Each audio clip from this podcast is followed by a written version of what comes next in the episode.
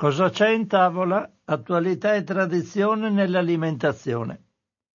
Un cordiale saluto, un augurio di buona giornata a tutte le ascoltatrici e gli ascoltatori di Radio Cooperativa da Francesco Canova in questo giovedì 5 maggio 2022. Iniziamo allora anche oggi la nostra trasmissione che riguarda tematiche alimentari prendendo notizie sia dal sito ilfattoalimentare.it e oggi anche dal mensile Il Salvagente. Parto subito come di consueto dai richiami che traggo dal sito ilfattoalimentare.it. Un primo richiamo è del 22 aprile 2022.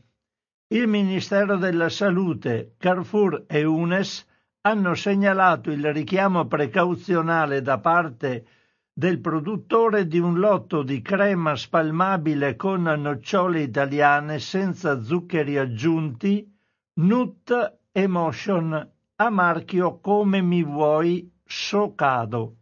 Per possibile presenza dell'allergene arachide non dichiarato in etichetta termine minimo di conservazione 24 agosto 2023. Quindi crema spalmabile Nut Emotion a marchio Come mi vuoi Socado.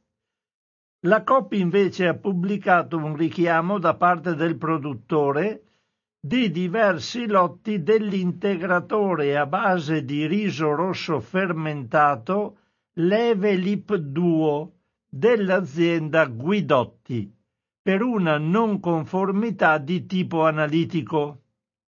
In pratica le compresse non si disgregano in tempo utile per liberare il principio attivo. Di questo qualcosa dirò poi da un articolo tratto da Il Salvagente.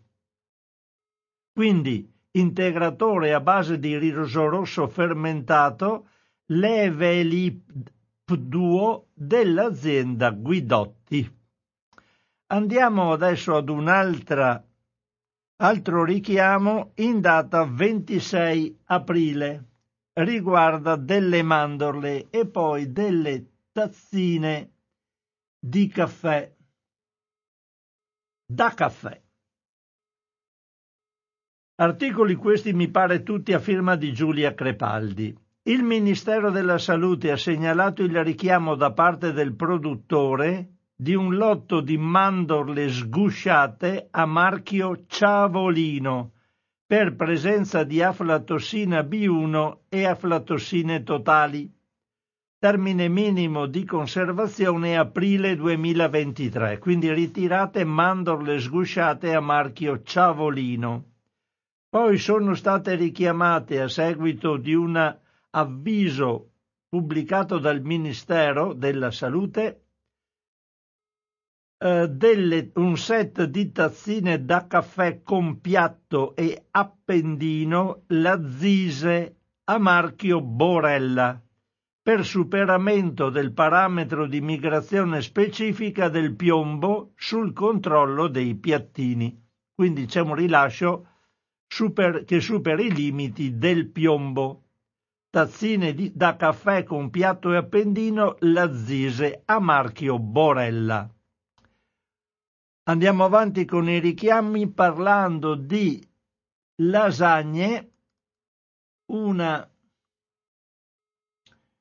notizia del 27 aprile 2022 il Ministero della Sanità ha segnalato il richiamo precauzionale da parte del produttore di un lotto di lasagne al ragù vendute con i marchi Bontal e Arte Gastronomica per possibile presenza di frammenti plastici. Data di scadenza 10 maggio 2022. Poi vediamo, qui non c'è altro, quindi lasagne ragù, al ragù vendute con i marchi Bontal e Arte Gastronomica. Ultima di questa serie, ma non ultima per i richiami, perché dopo parleremo di una serie di richiami molto importanti, Andiamo ad una notizia del 19 aprile 2022, abbastanza vecchia questa, addirittura riguardava uova di Pasqua, ma la leggo perché vedo che ci sono uova di Pasqua ancora in giro per i supermercati, magari scontate. Se c'è stato il richiamo, queste non dovrebbero più esserci e se le avete in casa non mangiatele. Allora il Ministero della Salute e i supermercati Todis hanno diffuso il richiamo di uova di Pasqua senza lattosio vegan a marchio Loving per possibile presenza di lattoderivati nel prodotto non dichiarati in etichetta, quindi problema per chi è allergico o intollerante al lattosio. Le uova interessate prima erano per un lotto unico, poi hanno provato su altri lotti e hanno trovato che anche questi avevano problemi dello stesso tipo, quindi presenza di latte derivati, latto derivati nel prodotto, quindi prendetele secondo me nella loro globalità, se le avete a casa non consumatele, se siete in una situazione di intolleranza al lattosio, uova di Pasqua senza lattosio vegan a marchio Loving. Qui è finita per ora con i richiami trovati nel fatto alimentare, dove però sono presenti i richiami di molto altro tipo. In effetti dovrebbero essere richiami che sono stati eh, portati all'attenzione di tutti noi dai media nazionali io, li, come ho detto, eh, generalmente ascolto poco i media nazionali, quindi non ho sentore. Se la cosa è stata detta, non ho notizia, cioè memoria che sia stata detta, però dopo me ne parlerete voi. Si tratta di moltissimi prodotti Ferrero che sono stati ritirati per presenza di salmonelle nella cioccolata e di una pizza surgelata Buitoni che sta facendo, dando grossi problemi in Francia per presenza, mi pare, di Escherichia coli all'interno. Qui ci sono casi di persone, soprattutto bambini, che sono stati oggetto di questi agenti pericolosi per la salute e ci sono stati anche dei morti not- avevo notato che nel supermercato, cioè io vado alla Coppa, ho visto che non ci sono più prodotti della Ferrero e mi ero chiesto il perché. Dopo, uh, uh, preparando la trasmissione, guardando un po' in giro, ho trovato queste notizie. Ce ne sono molte di notizie, devo dire.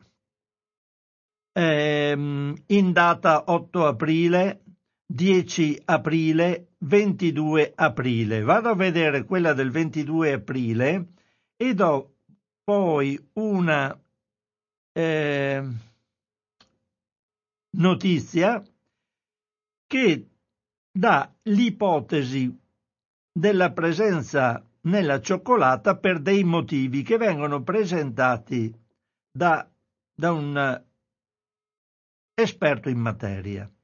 Vado a vedere gli articoli del 22 aprile 2022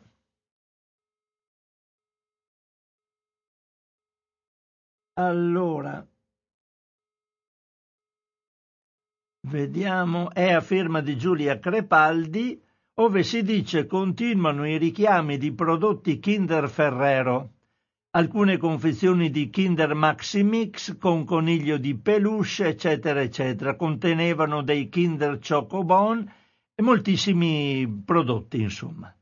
Diversi prodotti Kinder Ferrero sono stati collegati ad un focolaio monofasico multistato di Salmonella tifimurium, che ha colpito soprattutto bambini sotto i 10 anni è caratterizzato da un numero insolitamente elevato di ricoveri.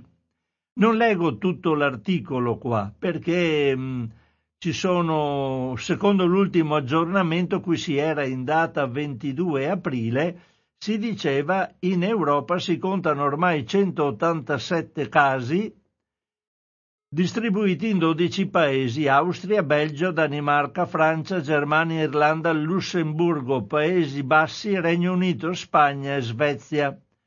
Un caso è sotto indagine in Italia.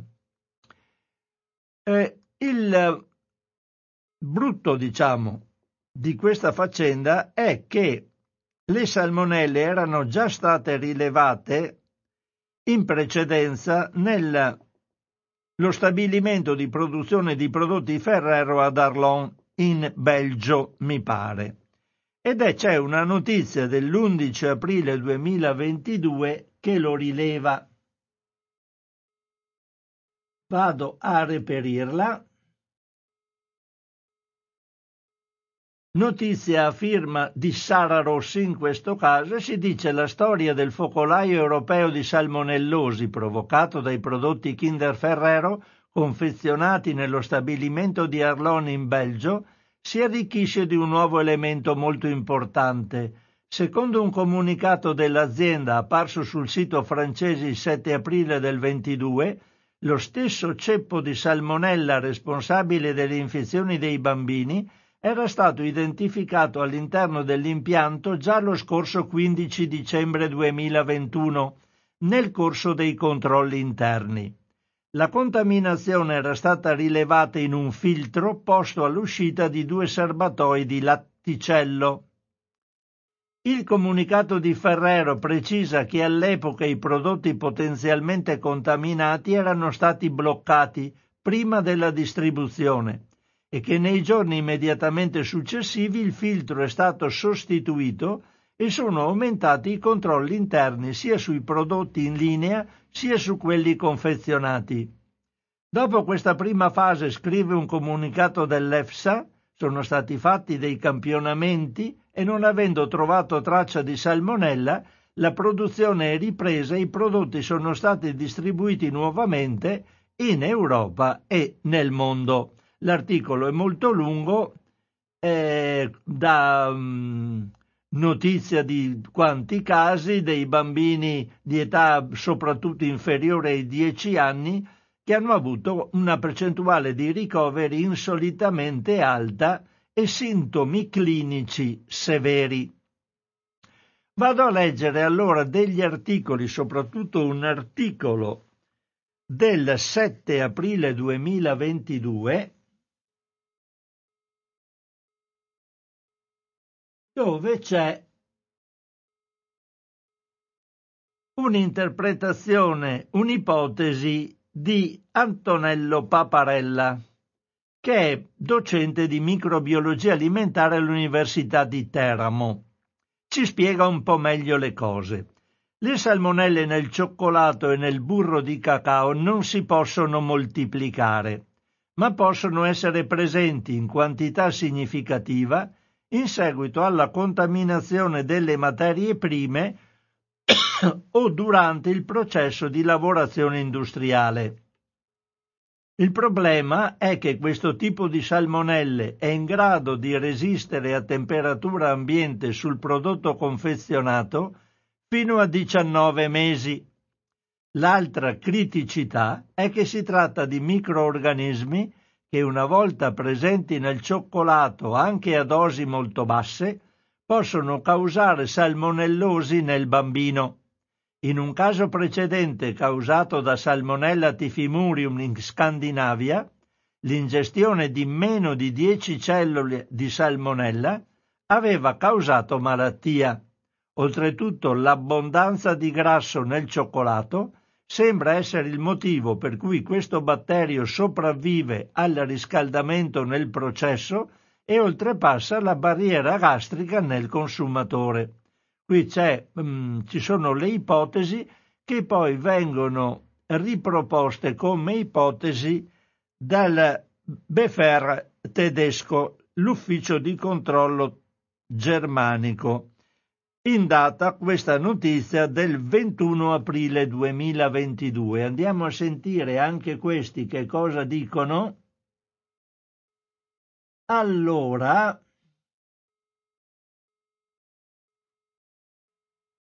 l'articolo a firma sempre di Sara Rossi, spiegazione del Befer tedesco, dice Prima di esaminare il problema bisogna ricordare che dopo i Campylobacter le salmonelle sono i batteri più diffusi perché si trovano nella carne poco cotta o cruda, nelle uova, negli ovoprodotti non trattati termicamente e in diversi alimenti di origine vegetale. Anche alimenti grassi come il cioccolato possono essere però contaminati e causare infezioni intestinali.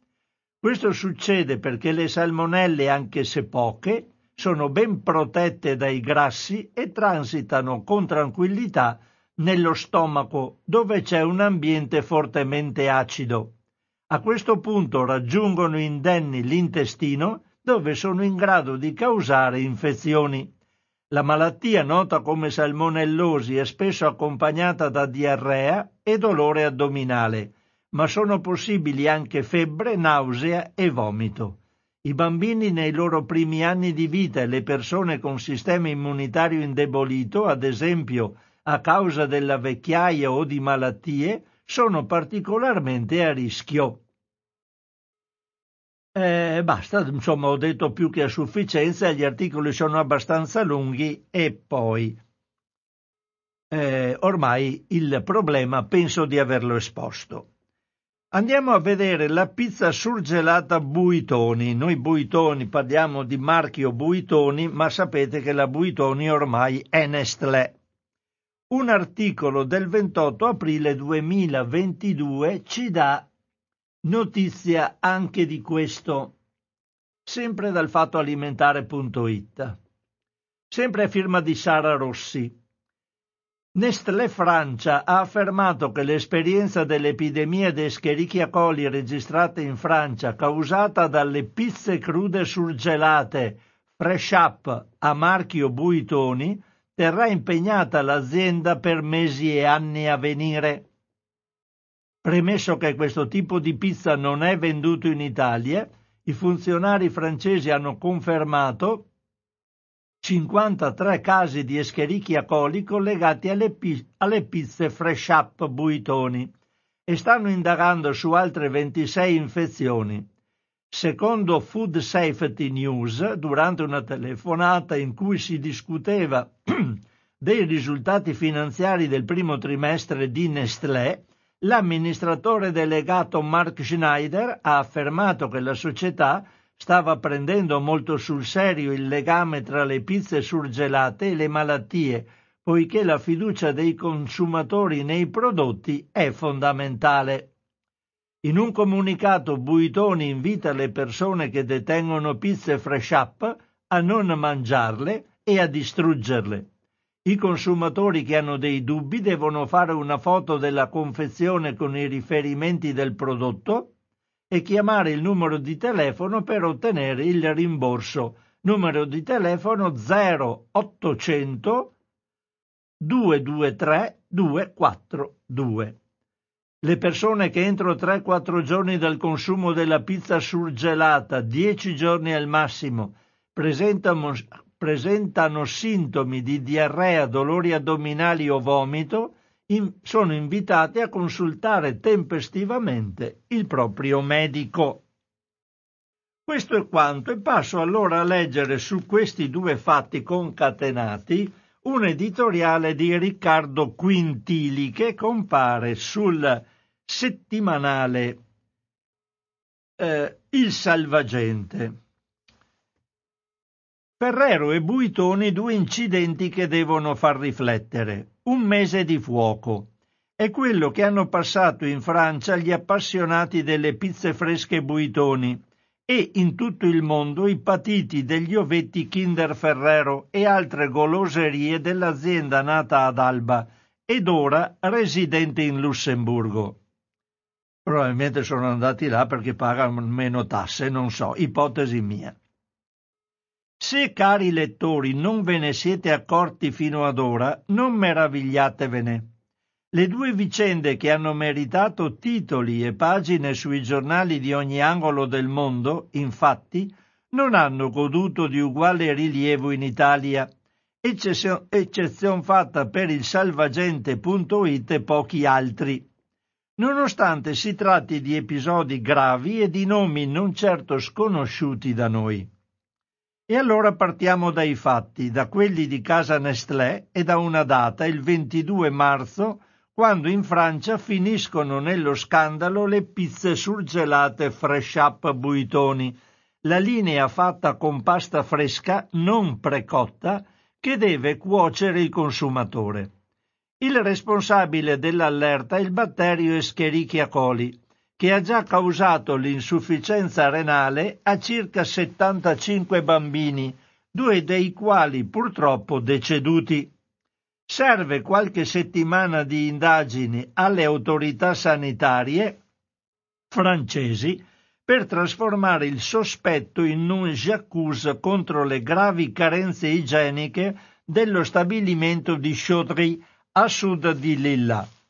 A giudicare dalle cronache le gravi carenze igieniche comprendono perfino presenza di topi nelle aree produttive. Nel caso della Ferrero invece dobbiamo oltrepassare la manica per trovare le prime tracce di un allerta pubblico quello della Food and Standard Agency su una presunta contaminazione da salmonelle che sta provocando decine di contagiati. Siamo all'inizio di aprile e questa volta l'allarme fa rapidamente il giro dell'Europa e non solo. Si scopre che in questo caso le responsabili sono le salmonelle e il cioccolato proviene da Arlon, stabilimento belga da dove escono tonnellate di questi prodotti destinati a tutto il mondo, Italia compresa.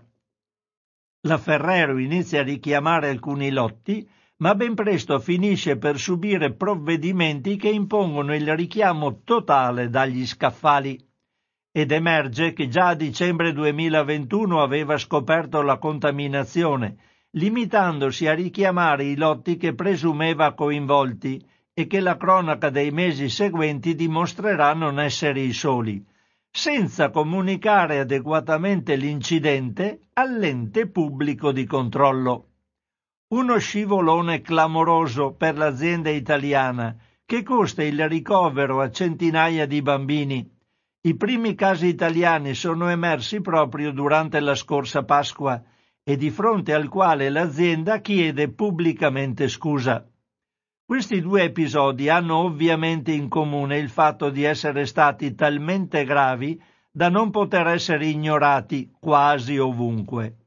Ma a nostro giudizio denunciano anche una consuetudine assai pericolosa in tempi come questi di considerare le industrie come realtà che devono autoregolarsi, in grado cioè di controllarsi da sole in maniera efficiente e senza troppi intoppi burocratici da parte di chi dovrebbe assicurare la salute pubblica.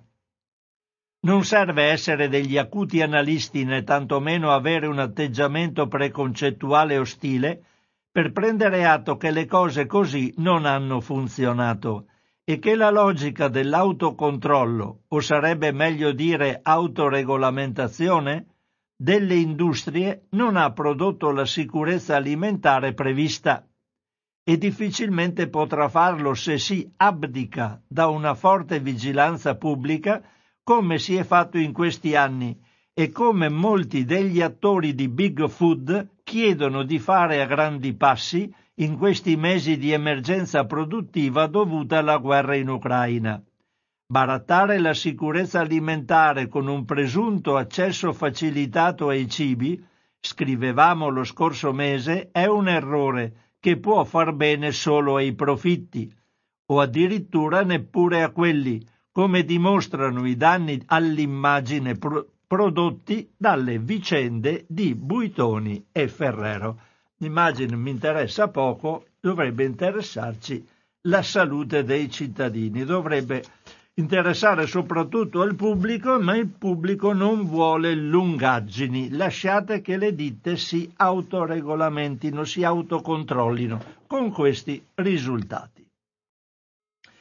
Vi consiglio adesso un libro. Un libro, ne trovo notizia, passo ancora al fatto alimentare, in data 6 aprile 2022 Allora, di questo libro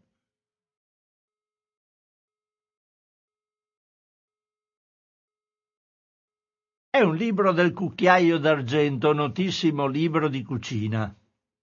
E la notizia è data dalla redazione del Fatto Alimentare.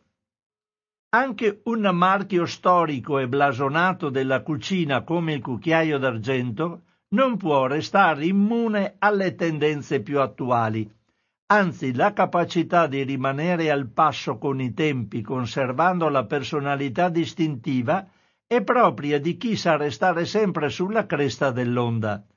È quello che accade con Vegetariano Goloso, Basi, preparazioni e ricette, un nuovo volume uscito a fine marzo 2022, con cui il cucchiaio d'argento torna ad occuparsi di cucina senza carne né pesce e lo fa alla sua maniera, con un approccio inclusivo, che non è dedicato solo a chi è vegetariano, ma intende far scoprire anche agli onnivori le potenzialità di una dieta vegetariana in termini di nutrimento, gusto e naturalmente di piacere della cucina. Il libro di 256 pagine, editoriale Domus, contiene oltre 100 ricette suddivise in base alla stagione, una vademecum per conoscere le preparazioni di base, ne propone 15, e un capitolo dedicato alle occasioni speciali, con idee per stupire i propri ospiti. Bando quindi all'idea di cucina vegetariana come qualcosa di monotono. Il volume propone piatti che sanno essere al contempo salutari, sostenibili e per l'appunto golosi. Qualche esempio? Tra gli antipasti wrap di ceci, cetriolo e avocado, oppure gofre salate di patate dolci con spinacini. Tra i primi riso basmati saltato nel wok con verdura e frutta secca, ma anche zuppa di lenticchie rosse al cocco con cavolfiore viola. Tra i piatti delle occasioni spiccano poi proposte come le rape allo zafferano con insalata di carciofi o lo strudel di primavera con frutta secca e zabaione al crescione.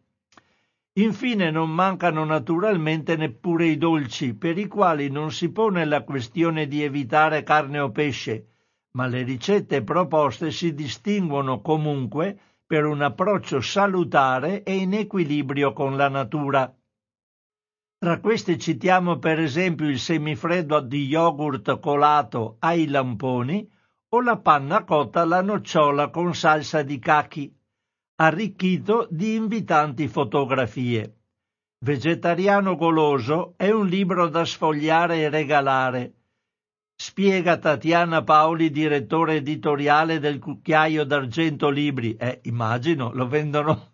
Vabbè.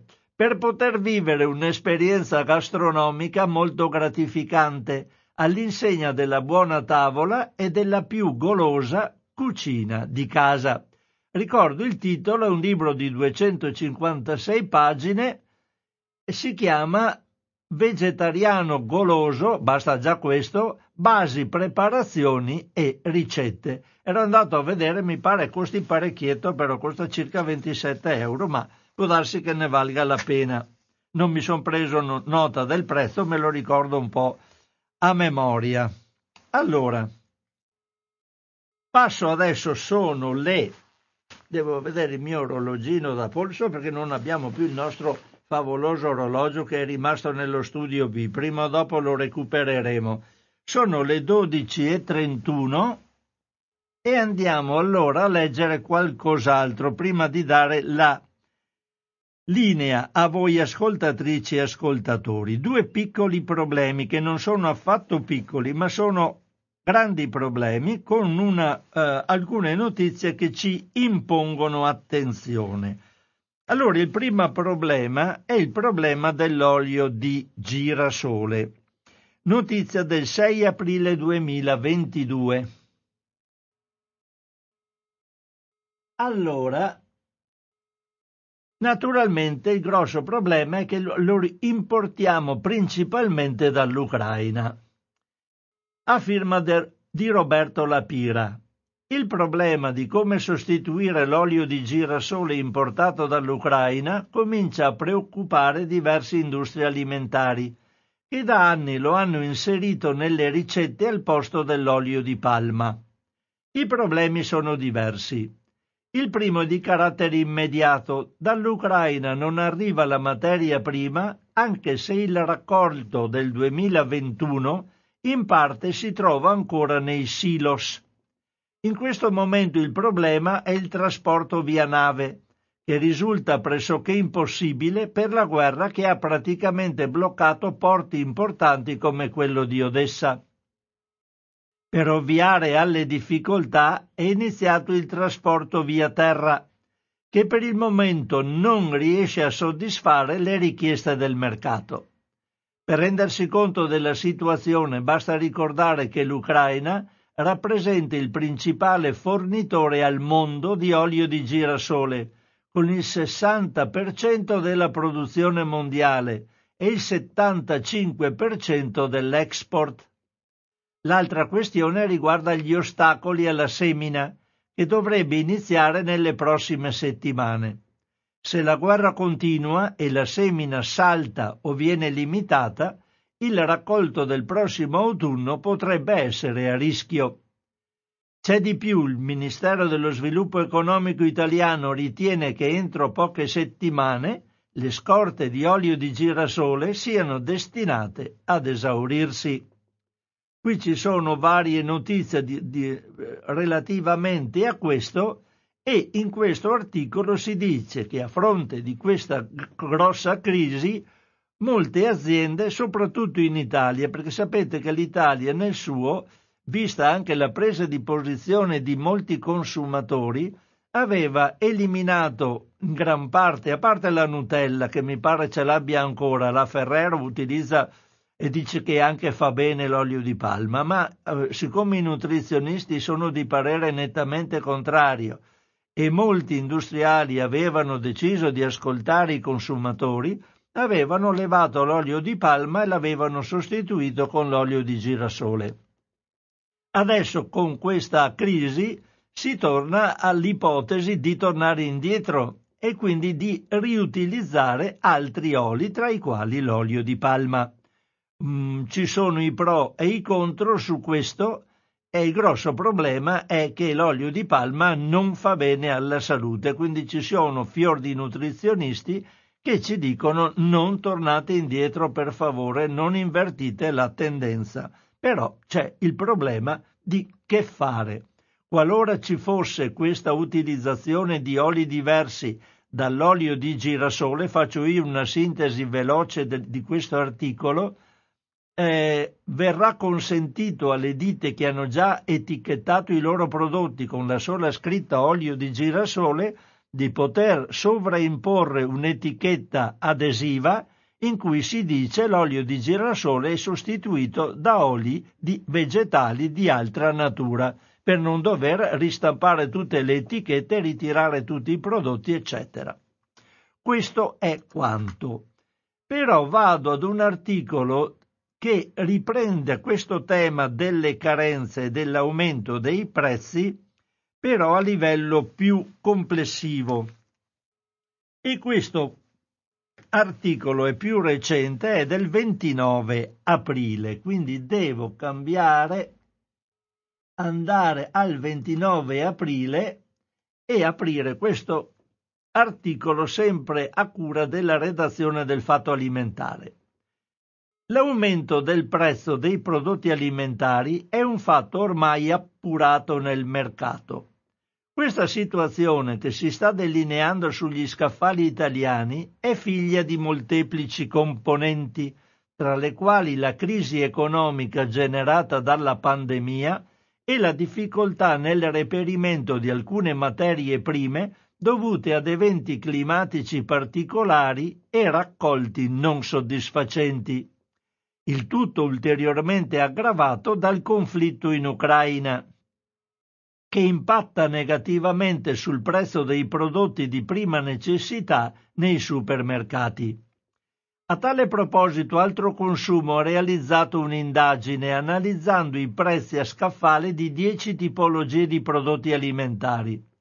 Attraverso la rilevazione prezzi fornita da IRI, l'Associazione dei consumatori ha monitorato i prezzi praticati nel mese di marzo da ipermercati, supermercati e discount di otto categorie di prodotti alimentari, olio di semi di girasole, farina 00, pasta, olio extravergine, zucchero, caffè, latte, passata di pomodoro e due prodotti del settore ortofrutticolo, zucchine e banane, confrontandoli con quelli del mese scorso e degli scorsi anni.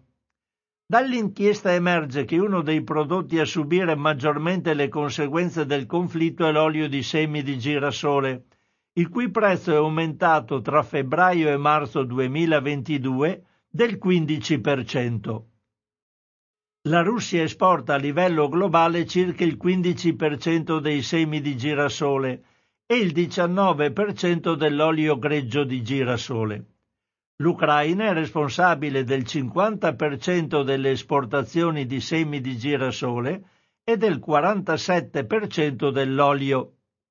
Tuttavia la crescita dei prezzi al dettaglio per questo prodotto era presente anche prima dell'inizio della guerra.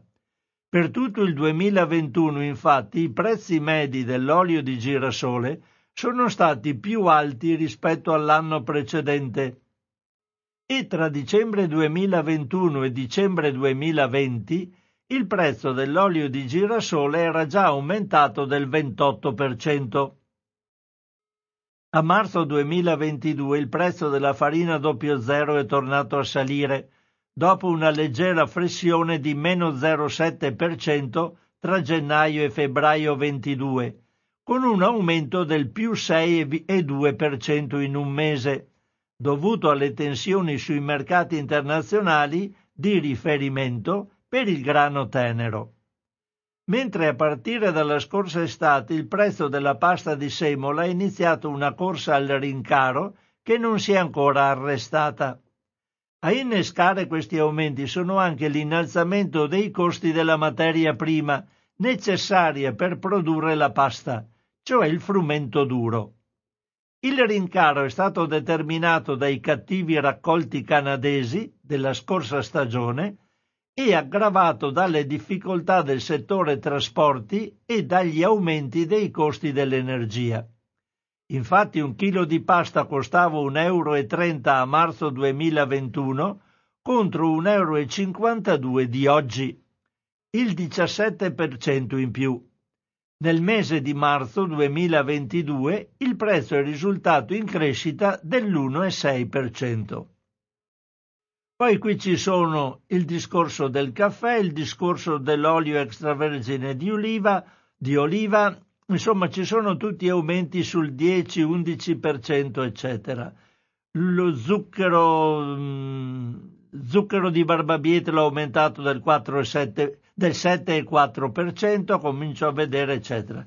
Passano poi addirittura a parlare delle zucchine la zucchina dice un ortaggio molto diffuso, presente sui nostri scaffali praticamente tutto l'anno, anche se soggetto a stagionalità. Si tratta di un prodotto a produzione prevalentemente nazionale, che risente poco di eventuali tensioni sui mercati internazionali. Anche per le zucchine comunque a partire dalla fine del 2021 si registrano aumenti dai dati che emergono solamente da iper e supermercati. Un chilo di zucchine costava a marzo dello scorso anno 2,01 euro, mentre oggi costa 2,34 euro, 33 centesimi in più. E poi così via. Alla fine, come sintesi dell'articolo, c'è una dichiarazione di Federico Cavallo, responsabile relazioni esterne di altro consumo. Questi numeri preoccupano molto, anche e soprattutto perché i rincari che abbiamo osservato riguardano prodotti alimentari di base e quotidiani nella spesa delle famiglie. La guerra in Ucraina ha sicuramente impattato, ma come emerge chiaramente dalla nostra analisi, gli aumenti sono stati registrati già prima e gli effetti sono più incisivi rispetto a quello che giustificherebbe il solo conflitto. Per questa ragione auspichiamo che vi sia massima vigilanza da parte delle autorità per evitare fenomeni di speculazione, già sotto osservazione anche in molti ambiti. In definitiva, i consumatori si trovano oggi a fronteggiare una vera e propria tempesta perfetta, nella quale rincari su energia, carburanti e alimentari si sommano e finiscono per impattare gravemente, specie sulle fasce a medio e basso reddito, già impoverite nell'ultimo anno. Per questo chiediamo alle istituzioni il massimo impegno per fronteggiare questa situazione e soprattutto i suoi possibili effetti in termini di povertà energetica e alimentare. I prezzi salgono, però c'è un fenomeno del quale pochi di noi si rendono conto, ha un termine incredibile, si chiama shrinkflation, eh, ma in italiano può essere tradotto come sgrammatura. Andiamo a vedere che cos'è sta roba. Io vi leggo solo un articolo, ce ne sono due, uno del 22 aprile e uno del 2 maggio. Leggo solo il più recente. Su questo disastroso termine shrinkflation è un articolo di Chiara Di Paola. I prezzi sugli scaffali restano gli stessi, ma i prodotti costano di più.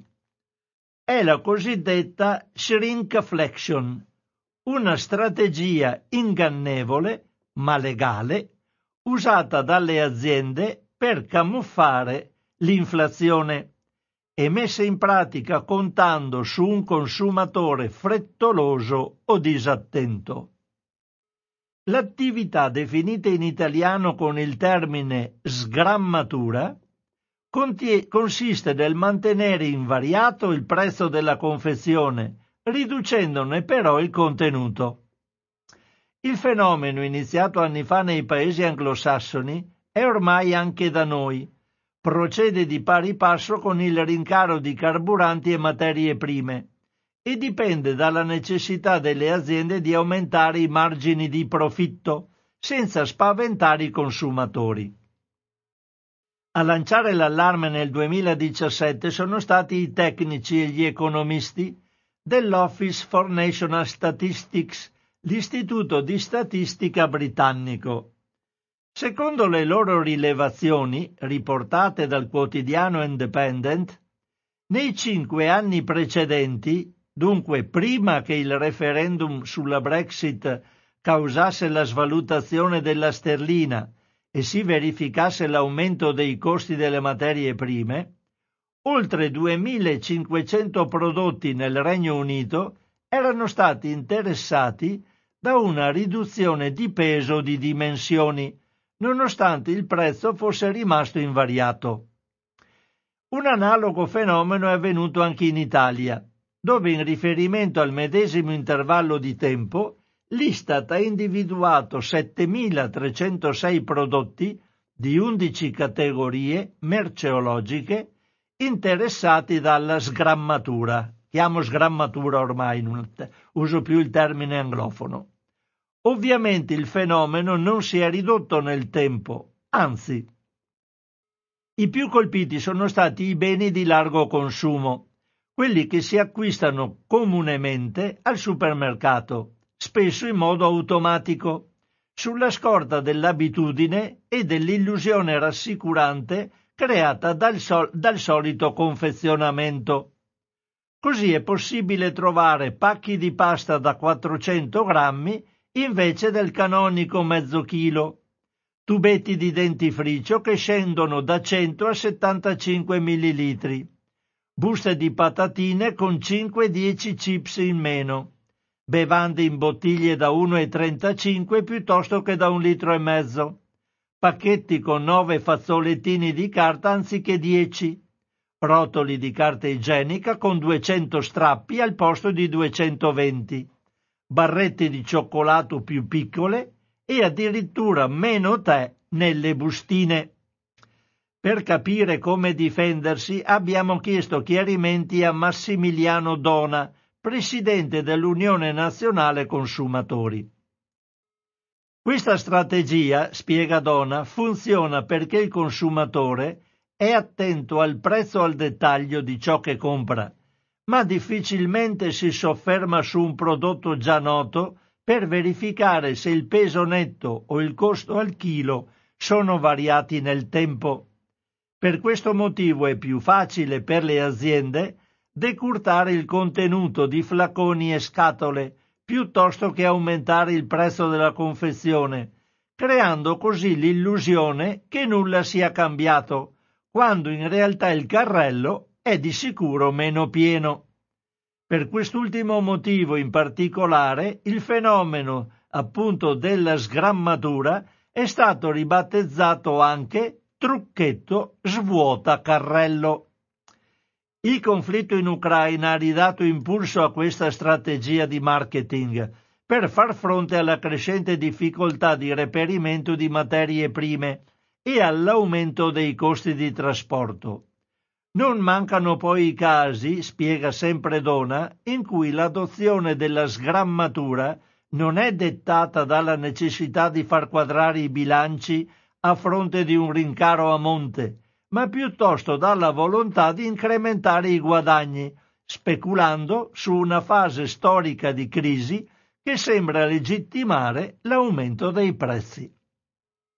Per questo, durante una recente audizione al Senato sul decreto di legge concorrenza, abbiamo chiesto l'istituzione di una commissione parlamentare d'inchiesta a tutela dei diritti dei consumatori. Il problema è che per quanto scorretta la sgrammatura è una pratica difficile da individuare. Il consumatore viene beffato, ma non propriamente truffato. La variazione del rapporto tra quantità e prezzo non viene nascosta, ma semplicemente taciuta all'acquirente la cui attenzione è deviata strategicamente da un involucro nuovo, talvolta giustificato dall'intento di una maggiore sostenibilità. Viceversa, in alcuni casi la confezione è mantenuta identica alla precedente, anche nelle dimensioni, nonostante il contenuto ridotto. Un altro aspetto della sgrammatura, spesso poco considerato ma rilevante, riguarda l'impatto ambientale di questa pratica. Ridurre il contenuto della singola confezione di un prodotto, mantenendone inalterate le dimensioni esteriori, significa aumentare la quantità di imballaggio e rendere meno ecologico il processo di confezionamento, lo stoccaggio e la mobilitazione della merce. Due confezioni di dimensioni ridotte sono più inquinanti di una sola confezione a grandezza standard, perché a fronte di una minore grammatura di prodotto si utilizza la stessa quantità di energia per l'impacchettamento, si produce più scarto di plastica, carta e altri involucri e si occupa spazio inutile nei container e nei camion utilizzati per il trasporto. Alla fine cosa dobbiamo fare? Una buona abitudine, suggerisce Dona, è quella di controllare in maniera scrupolosa le confezioni, imparare a considerare il prezzo al chilo. Se voi guardate nei supermercati e nelle confezioni, c'è sempre il prezzo al chilo. C'è il prezzo normale della confezione poi scritto microscopico al chilo tanto, quindi quello dobbiamo andare a controllare. Mettendo a confronto marchi differenti e aprendosi a considerare prodotti locali e marche diverse da quelle abitudinarie o note, in modo da valutare chi offre un prezzo minore e risparmiare senza rinunciare alla quantità. Inoltre è meglio optare il più possibile per i prodotti freschi e sfusi e non lasciarsi tentare dalle offerte di maxi confezioni o da un 3x2 senza prima averne valutato la reale convenienza.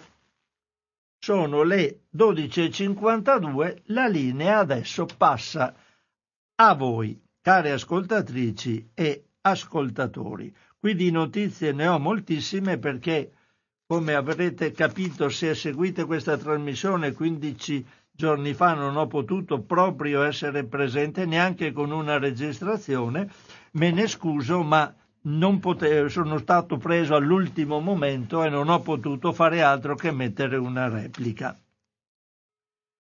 Uh, se non ci sono telefonate, io vi parlerei un po'. Ah, una cosa importantissima è stare attenti sempre ai frutti di mare crudi.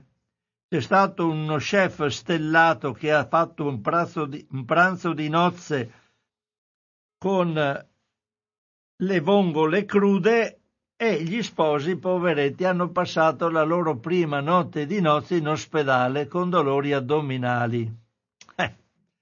Comunque la cosa importante è non consumare mai frutti di mare crudi, anche se, come si difendeva lo chef stellato, dice ma sulla confezione non c'è scritto che devo cucinarli, per cui gli ho scritto sì, non c'è l'obbligo ma c'è un forte consiglio di, di cucinare sempre per evitare problematiche sanitarie. Ricordiamocelo sempre. Non vado a leggere questo articolo, ma leggo qualcos'altro.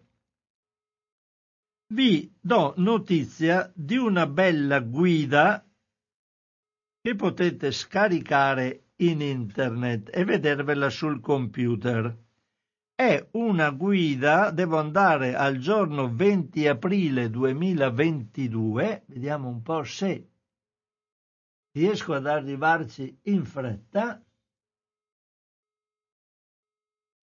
Eccolo qua. È una notizia che compare a firma di Agnese Codignola.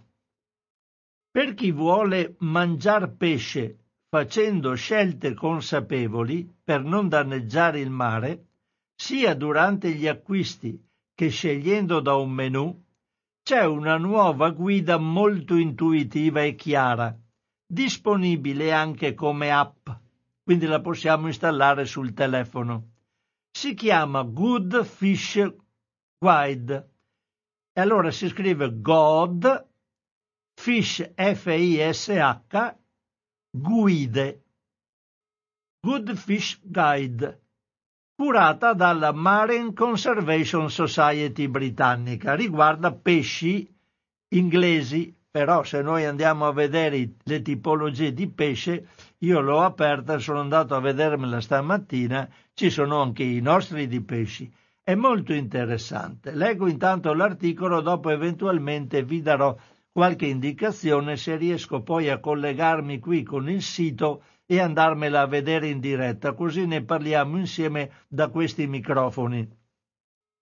Secondo l'ONU esistono molte specie di pesci, molluschi e cefalopodi, che non si dovrebbero pescare e quindi neppure mangiare, perché sono a rischio estinzione o comunque in condizioni di conservazione tali che ulteriori catture causerebbero squilibri a tutto l'ecosistema marino. Le Nazioni Unite considerano la pesca come un'attività non sostenibile, dato che il 90% degli stock ittici sono depauperati, quindi pesce ce n'è sempre meno.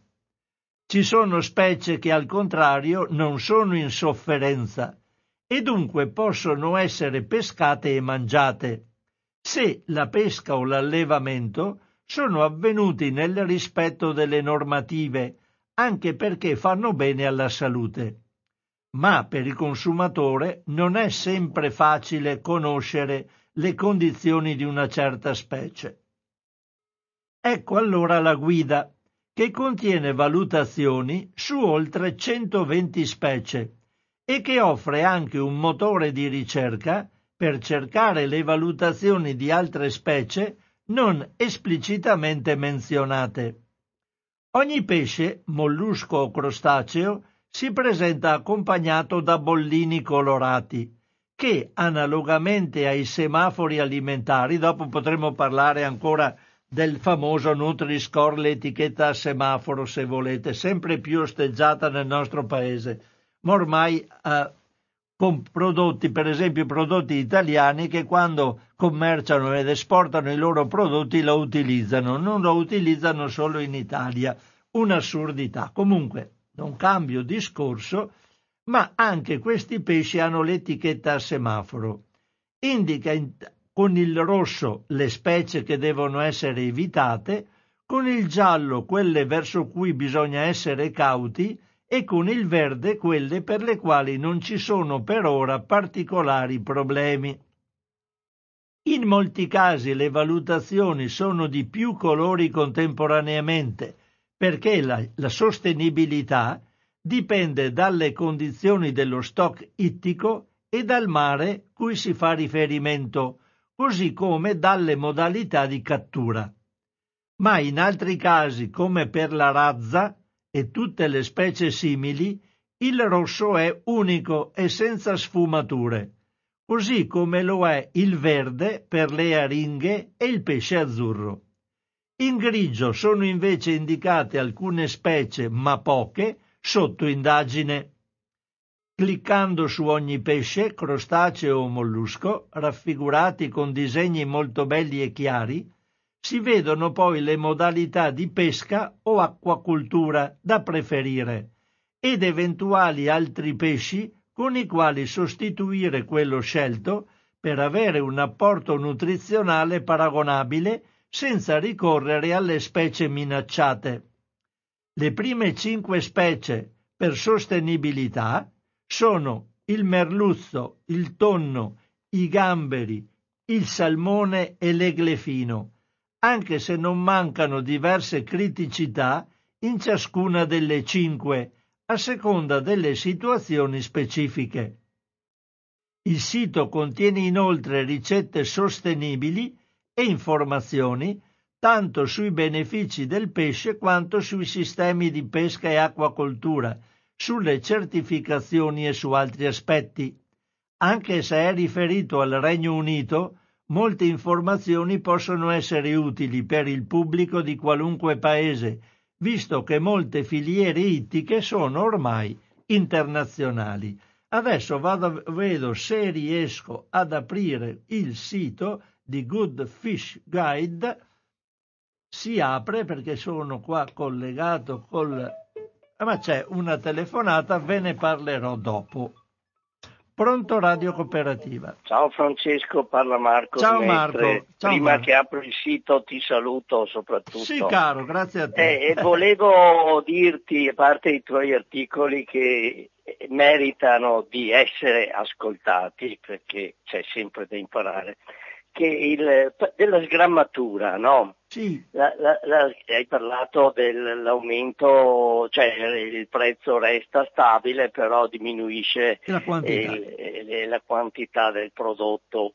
Adesso io non so se si è aumentato col discorso del, del, della guerra, però esisteva anche prima. Eh, eh dicono che sono cinque anni che c'è sta roba. Eh, appunto, sì, questo non l'avevo, eh. non, non, non, l'ho sentito. E, comunque, sì, è una cosa che, che ormai sì, è entrata non per tutti, fortunatamente, perché anch'io mi servo dalla COP e trovo che la COP sia seria come adesso senza per fare pubblicità per carità eh ce no. ne sono anche altre però mi trovo bene perché vedo soprattutto eh, certi articoli del, um, eh, de, della COP eh, sono tutelati anche dal punto di vista finora eh, dei prezzi sì. non hanno aumentato eh, parliamo di loro prodotti, non hanno aumentato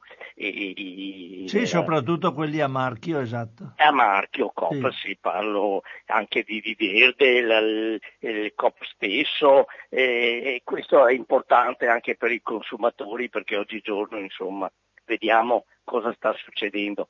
Eh, io ti, ti, volevo soprattutto salutare e, e grazie ancora. Ciao. Ciao Marco, giornata. grazie a te per la tua presenza. Allora, dicevo, andando su questo, eh, eh, si è aperto il sito Good Fish Guide, compare una finestrina con scritto traduci. Quindi voi cliccate, è già impostato italiano, traduci e quindi tutta la guida e tutte le diciture sono in italiano. Quindi possiamo leggercelo tranquillamente nella nostra lingua. Se uno è francese, mette traduci in francese e così via. Vado a vedere queste. Eh, poi c'è una cosa abbastanza interessante. Ci sono. Eh, vediamo. Le nostre valutazioni esplora tutti i prodotti. Ecco, ci sono per esempio dei filtri da applicare.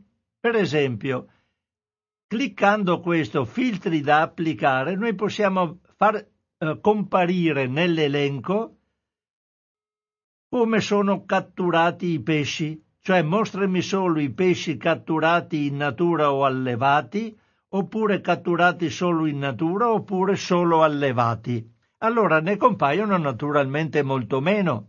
Possiamo decidere su quale categoria settorializzare la nostra attenzione.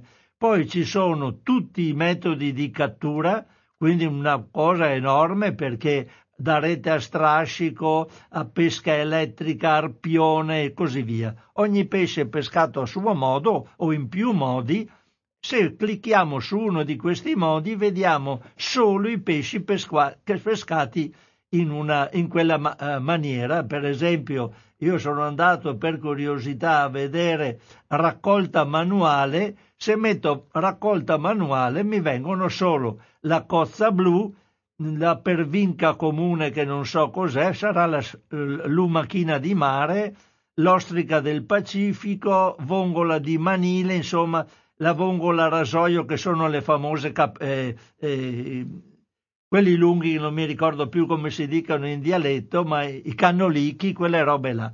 Quindi scegliendo la, il tipo di raccolta possiamo fare quello che vogliamo per esempio andando al tonno bianco il tonno bianco compare eh, con, la, eh, con l'etichetta sia gialla che verde vuol dire che può essere sia sostenibile che da prendersi con attenzione. Se vado a cliccare sopra tonno bianco mi spiegano anche perché, perché la maggior parte del tonno viene pescato in modo ehm, sostenibile, ma c'è una quota a parte che viene pescato in mari dove la specie o è a rischio, quindi ce n'è poca, oppure in mari che presentano particolarità o con metodi di pesca particolarmente invasivi e così via. Come rosso no, quindi non c'è nulla che riguardi il tonno bianco di particolarmente importante. Dice, andando a leggere meglio, la sostenibilità del do- tonno bianco varia, ma ci sono molte buone opzioni. Per le scelte migliori controlla l'etichetta per il metodo di pesca e scegli canna e lenza o troll. Questi metodi non hanno un'elevata cattura accidentale di specie vulnerabili come uccelli marini, tartarughe e squali. Quindi se, se lo peschi con canna o lenza o con sto troll che non so che cos'è, eh, peschi solo il tonno e non eh, rischi di fare di tutto il pesce un fascio catturando tutto quello che entra in rete, per esempio, e così via. È secondo me è un sito molto bello, andatevelo a visitare, ve lo consiglio caldamente. Sentiamo questa telefonata, pronto Radio Cooperativa. Eh, ciao, sono Enrico. Un Ciao, Enrico. documentazione Eura Venezia eh, la, quella, la rasoio si chiama Capaonga. Capaonga, bravo. Oppure anche Capi da Deo. Cap- Perché eh, eh. quando eh, c'è usanza eh. orribile, secondo me, di tanti veneziani, di densi, di idioti, come li chiamo io, sono stato a Lido tantissimi anni, eh, per scherzo chiaramente, e di andare quando c'è la bassa marea a prendersele queste qui, perché vivono infilate eh, nella la sabbia. sabbia. Eh sì, ecco, però eh sì. bisogna prendere dalla parte che era bagnata, perciò appena viene, eh, vanno là a prendersele, ma ti giuro che se le mangiano vive. Eh. Cioè, a, a, me ha sempre fatto, avevo un amico che andava matto per questa roba qua e diceva tu non sai quanto sono buona, dico guarda, eh. sinceramente, piuttosto che provare una roba del genere, mi sparo. Ecco, così, piccola nota di costume, insomma. Non, non ho sentito mai che qualcuno sia morto, eh, eppure l'acqua di fronte a lì non è che sia il Sì, non è proprio il massimo. No, eh. direi proprio di no. Va bene, ciao. Ciao, ciao, qua. grazie Enrico, ciao, grazie, grazie per la tua precisazione. Eh, così, so. Eh, eh sì. Allora, Vediamo un po'.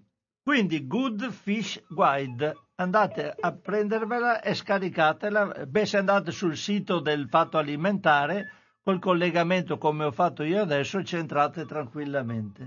Altra telefonata, pronto Radio Copernico. Francesco, scusa, sono sempre Marco. Vai, vai Marco. Eh, volevo dirti una cosa, il troll, che Eh. tu parlavi della Sì. pesca, sarebbe la pesca a traina. Cioè, con la canna e la barca in movimento. Ah, ho capito. Ecco, una curiosità. No, ecco. grazie perché non Niente. sapevo cos'era. Ecco, con quelle lenze artificiali generalmente che vengono trainate e poi, insomma, sempre la Ma pesca sono, con la sono- canna. sono quelle canne Oh. che hanno anche più ami.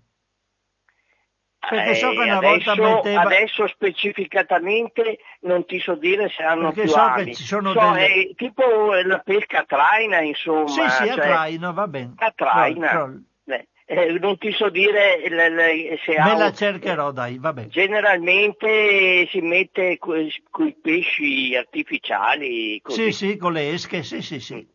Ciao, Ciao, scusami no, se no, ti ho... benissimo, benissimo, Ciao, ottimo. ciao. Ciao. Marco, ciao, ciao. Eh no, mi va benissimo che mi diate indicazioni, la mia ignoranza è grande su moltissime cose, quindi ogni precisazione che mi date è preziosa per me, per, per la mia conoscenza personale che aumenta. Va bene.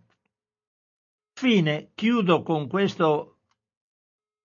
Comunque se voi andate in data 22 apri- eh, 20 aprile 2022 su eh, ilfattoalimentare.it trovate la notizia The Good Fish Guide, la guida per chi vuole scegliere il pesce in modo consapevole, la potete aprire e dentro c'è il riferimento, ci cliccate sopra e vi si apre la guida che potete comunque scaricare. Poi quando siete nella guida o anche solo se volete andarlo a visitare, potete visitare il, ehm, la società eh, di mm, Marine Conservation Society britannica che vi dà indicazioni di tutto perché è la, l'organizzazione che ha curato la realizzazione di questa guida. E le immagini sono proprio molto belle, sarebbe bello averla anche a scuola, scaricarla, farla vedere agli alunni che imparino qualcosa e che se la, adesso ci sono tutte le lavagne, ormai si fa di tutto con le lavagne eh, che, in, eh, che si collegano a internet, che cosa c'è di meglio che mostrare ai ragazzini qualcosa di simpatico e istruttivo in questo modo? Poi loro ci sguazzano, sono fe- felicissimi, quindi va bene andrei a leggere delle cose che non sono molto simpatiche, ma io le devo leggere lo stesso perché, perché, perché? Perché sapete che noi abbiamo una quantità di microplastiche che girano ovunque, la quantità di plastica che utilizziamo è enorme, c'è una resistenza spaventosa nel mettere tasse sulla plastica perché la resistenza dei politici ormai succubi e schiavi, se non loro stessi promotori di eh, metodologie industriali che ormai devono essere abbandonate, fanno tutte le leggi green, ma dopo il green green non, non lo fanno funzionare, Però ci sono le notizie. Microplastiche ce ne sono dappertutto. Sapete che sono all'interno del pesce quando si mangia il pesce, all'interno della carne ci sono, all'interno dell'acqua ci sono. Che fine fanno quando noi le beviamo? Dicono, ma in massima parte vengono espulse dall'organismo, quindi non c'è problema. Invece è un fico secco questa notizia, perché ci sono delle notizie molto recenti che ci danno idea che le microplastiche girano all'interno del sangue umano e vanno in tutti i distretti dove il sangue umano arriva e quindi lì si depositano. Leggo allora questo articolo che è del 6 aprile 2022, sempre da Il Fatto Alimentare. Un po' indietro devo andare e trovo questo articolo che è a firma di Giulia Crepaldi. Le microplastiche sono state trovate ovunque, dai fondali marini alle vette alpine, dall'acqua del rubinetto al pesce che portiamo in tavola. Ora per la prima volta sono state trovate anche nel nostro sangue. Ciò significa che i microscopici frammenti di plastica che ogni giorno ingeriamo con il cibo e con l'acqua e respiriamo con l'aria, possono entrare nel nostro organismo e raggiungere ogni angolo del nostro corpo attraverso il sistema circolatorio, con conseguenze ancora ignote per la nostra salute. Desta preoccupazione lo studio dei ricercatori della Vrij Universiteit Amsterdam pubblicato su Environment International, che ha rilevato la presenza di microplastiche nel 77% delle persone testate. Gli scienziati hanno sviluppato un metodo per individuare tracce di plastica nel sangue e lo hanno testato su un piccolo campione di volontari adulti, 22 per la precisione. Per evitare qualsiasi possibilità di contaminazione, i ricercatori hanno effettuato i prelievi utilizzando siringhe di acciaio e provette di vetro. La presenza di microplastiche è stata riscontrata in 17 persone, a una concentrazione media di 1,6 microgrammi per millilitro di sangue. Il polietilene tereftalato, il famoso PET, il materiale con cui sono realizzate le bottiglie, è il polimero identificato con maggior frequenza nei campioni. Metà dei partecipanti ne aveva tracce nel sangue. Seguono due polimeri comunemente utilizzati negli imballaggi, il polistirene, rilevato in un terzo dei partecipanti, e il polietilene, trovato in un quarto dei campioni. Alcuni dei partecipanti presentavano tracce di due o tre polimeri diversi contemporaneamente. La presenza di tracce di plastica nel sangue preoccupa i ricercatori, che si chiedono se e in quale misura le microparticelle siano in grado di uscire dai vasi sanguigni e penetrare nei nostri organi e quali conseguenze tutto ciò possa avere sulla nostra salute. Per scoprirlo sono necessari studi più estesi ed approfonditi, già in corso in diversi laboratori. Maria Lamori, una delle autrici dello studio, spiega questi dati sono i primi del loro genere e devono essere ampliati per ottenere informazioni su quanto sia esteso l'inquinamento plastico all'interno del corpo umano e quanto questo possa essere dannoso. Con queste informazioni potremo determinare se l'esposizione alle particelle di plastica sia una minaccia per la salute pubblica. Del sangue abbiamo visto e adesso andiamo a vedere qualcosa in un articolo leggermente più datato che è dell'11 aprile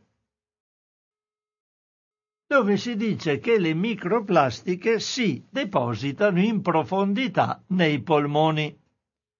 Le microplastiche, sempre dalla redazione del fatto alimentare in, questa, in questo caso. Le microplastiche si depositano in profondità nei polmoni delle persone. La notizia è apparsa lo scorso 6 aprile sul Guardian e fa riferimento ai risultati di una ricerca pubblicata online Science of the Total Environment e realizzata da un team di ricercatori e medici del Regno Unito. L'inquinamento da microplastiche ormai onnipresente in tutto il pianeta rende l'esposizione umana inevitabile e determina una crescente preoccupazione per i rischi sulla salute.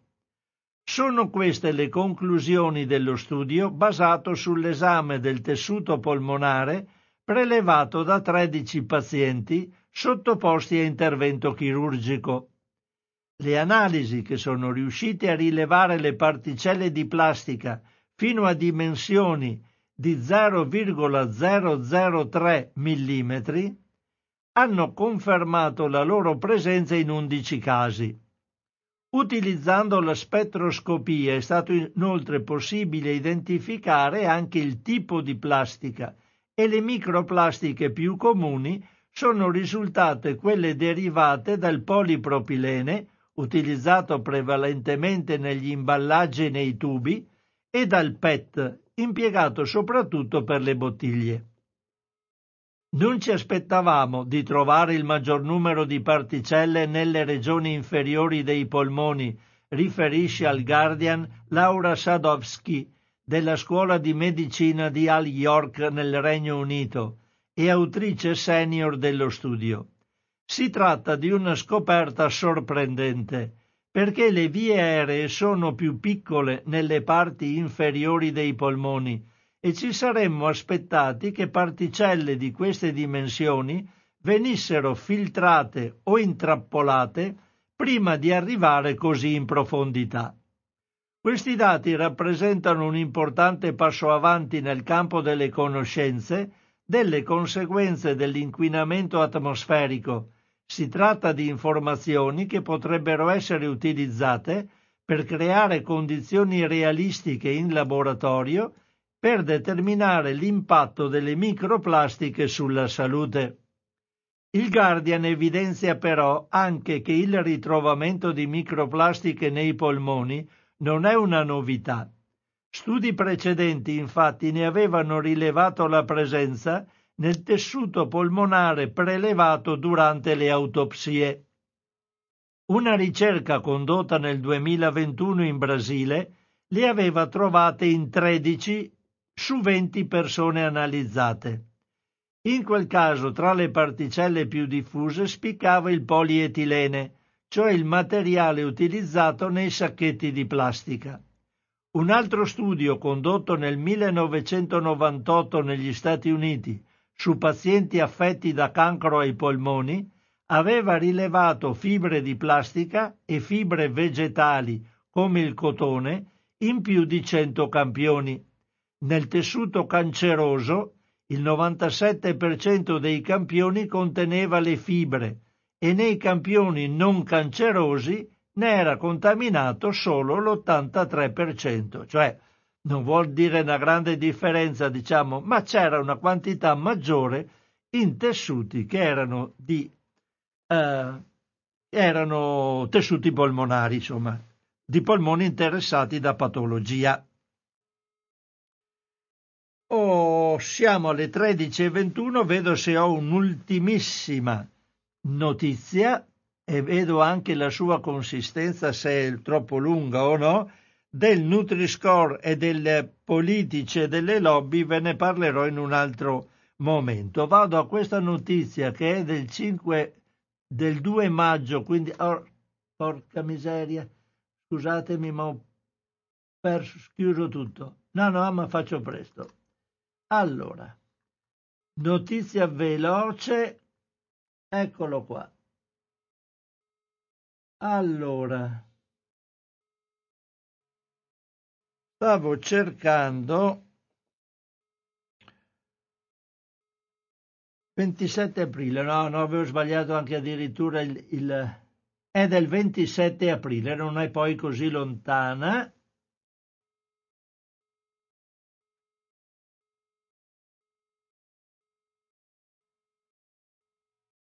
Ecco qua. Riguarda gli alimenti ultratrasformati. Ah no, volevo leggervi quella dei PFAS. Per questo stavo andando proprio al 2 di maggio. Vediamo un po'. Ecco qua, trovato quello su IPFAS che era quella che mi interessava. A firma di Agnese Codignola. I PFAS danneggiano anche il fegato. Potrebbe essere una spiegazione per l'aumento dei casi di steatosi epatica, sapete che è il, il fegato, cosiddetto fegato grasso. Sono ubiquitarie, sono considerate perenni e distruggono i delicati equilibri ormonali dell'organismo umano. Stiamo parlando delle sostanze per e polifluoroalchiliche IPFAS, utilizzate in innumerevoli materiali come impermeabilizzanti ad acqua e grassi e presenti fin dagli anni Ottanta quasi ovunque, in grado di provocare un altro tipo di danno a carico del fegato. E forse provocano anche la steatosi epatica non alcolica, l'accumulo di grasso nel fegato, la cui incidenza negli ultimi anni è in crescita vertiginosa in tutto il mondo, senza che si sia ancora capito perché. La prova dei legami pericolosi tra PFAS e fegato, molto convincente per l'entità dei dati elaborati, è contenuta in una meta-analisi effettuata dai ricercatori dell'Università della California di Los Angeles, appena pubblicata su Environmental Health Prospective in essa sono stati infatti inclusi ben 111 studi, 85 dei quali su ricerche su roditori e 24 indagini epidemiologiche effettuate su popolazioni umane, in prevalenza residenti negli Stati Uniti. Anche se negli studi sono stati presi in considerazione numerosi PFAS, gli autori hanno preferito concentrare la loro attenzione sui tre più comuni, presenti in tutte le ricerche. L'acido perfluoroottanoico, l'acido perfluorootiansulfonico e l'acido perfluorononanoico. Nonanona... Oh, ma quanti N? Perfluoro nononaonico. I ricercatori hanno così visto che tutti e tre sono associati ad un aumento delle principali transaminasi, le ALT, gli enzimi che indicano la presenza di un danno epatico quando il valore ematico sale oltre una soglia minima. Negli esseri umani poi sono associati anche a valori elevati degli altri due parametri classici, la transaminasi AST e le gamma GT.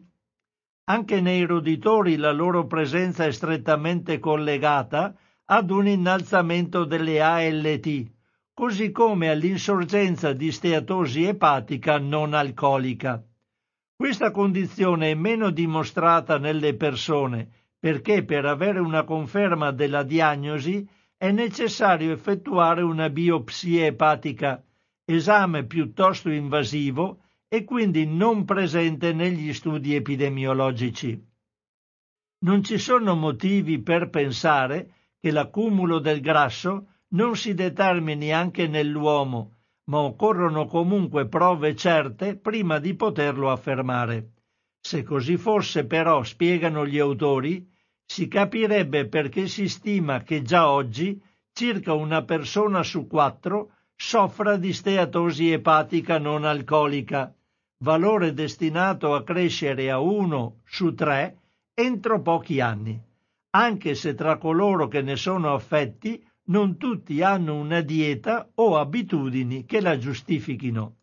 Da tempo si cerca di capire quali possono essere le cause e ora gli indizi a carico dei PFAS iniziano ad aumentare e sono di diverso tipo. C'è infatti un danno epatico certo, dimostrato dall'effetto sulle transaminasi, che potrebbe essere la conseguenza della malattia.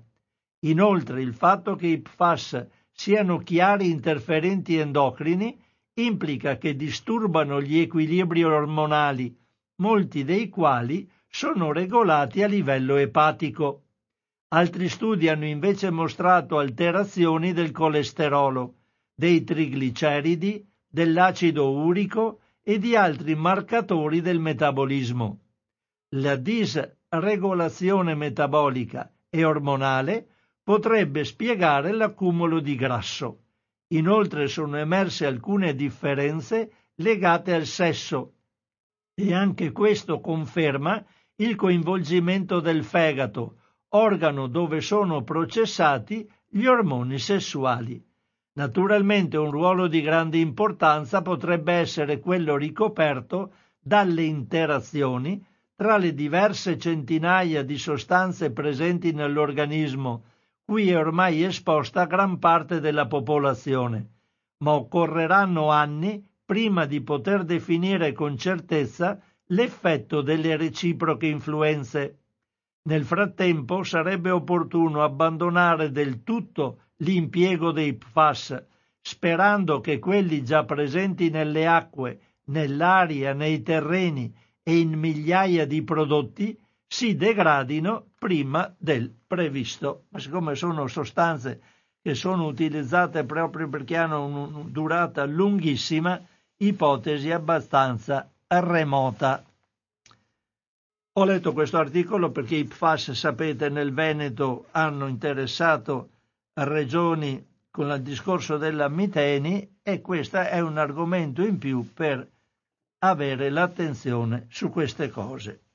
Io sono le 13.29, il tempo di salutarvi e di darvi indicazione che anche la trasmissione odierna la porrò quanto prima su sito di Radio Cooperativa nel settore archivio dove ci sono i podcast e potrete ris- eh, ritrovarla nella cartella in tavola e riascoltarvela se vi interessava. Se, se siete nel sito di Radio Cooperativa andate poi anche a vedere la possibilità di dare contributi a questa radio perché ne abbiamo assolutamente bisogno. Un ciao a tutti intanto da Francesco Canova.